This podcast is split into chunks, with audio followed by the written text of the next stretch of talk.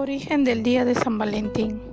Se dice que Valentín fue un sacerdote que cazaba soldados con sus damas en las bodegas de las cárceles del imperio en los tiempos en que el cristianismo fue prohibido por Claudio II.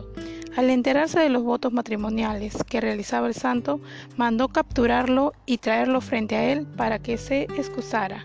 Al parecer, Claudio II no tenía más intención que solo reprenderlo y expulsarlo del país, pero por influencia de otros altos funcionarios mandó decapitar a San Valentín.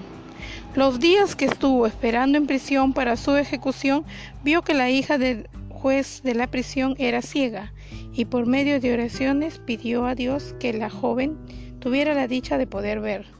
Durante su traslado a la plaza pública para su ejecución, San Valentín le regaló un papelito a la joven para que lo leyera. Ella, sin entender el motivo, ya que era ciega, abrió el papel y por primera vez logró ver.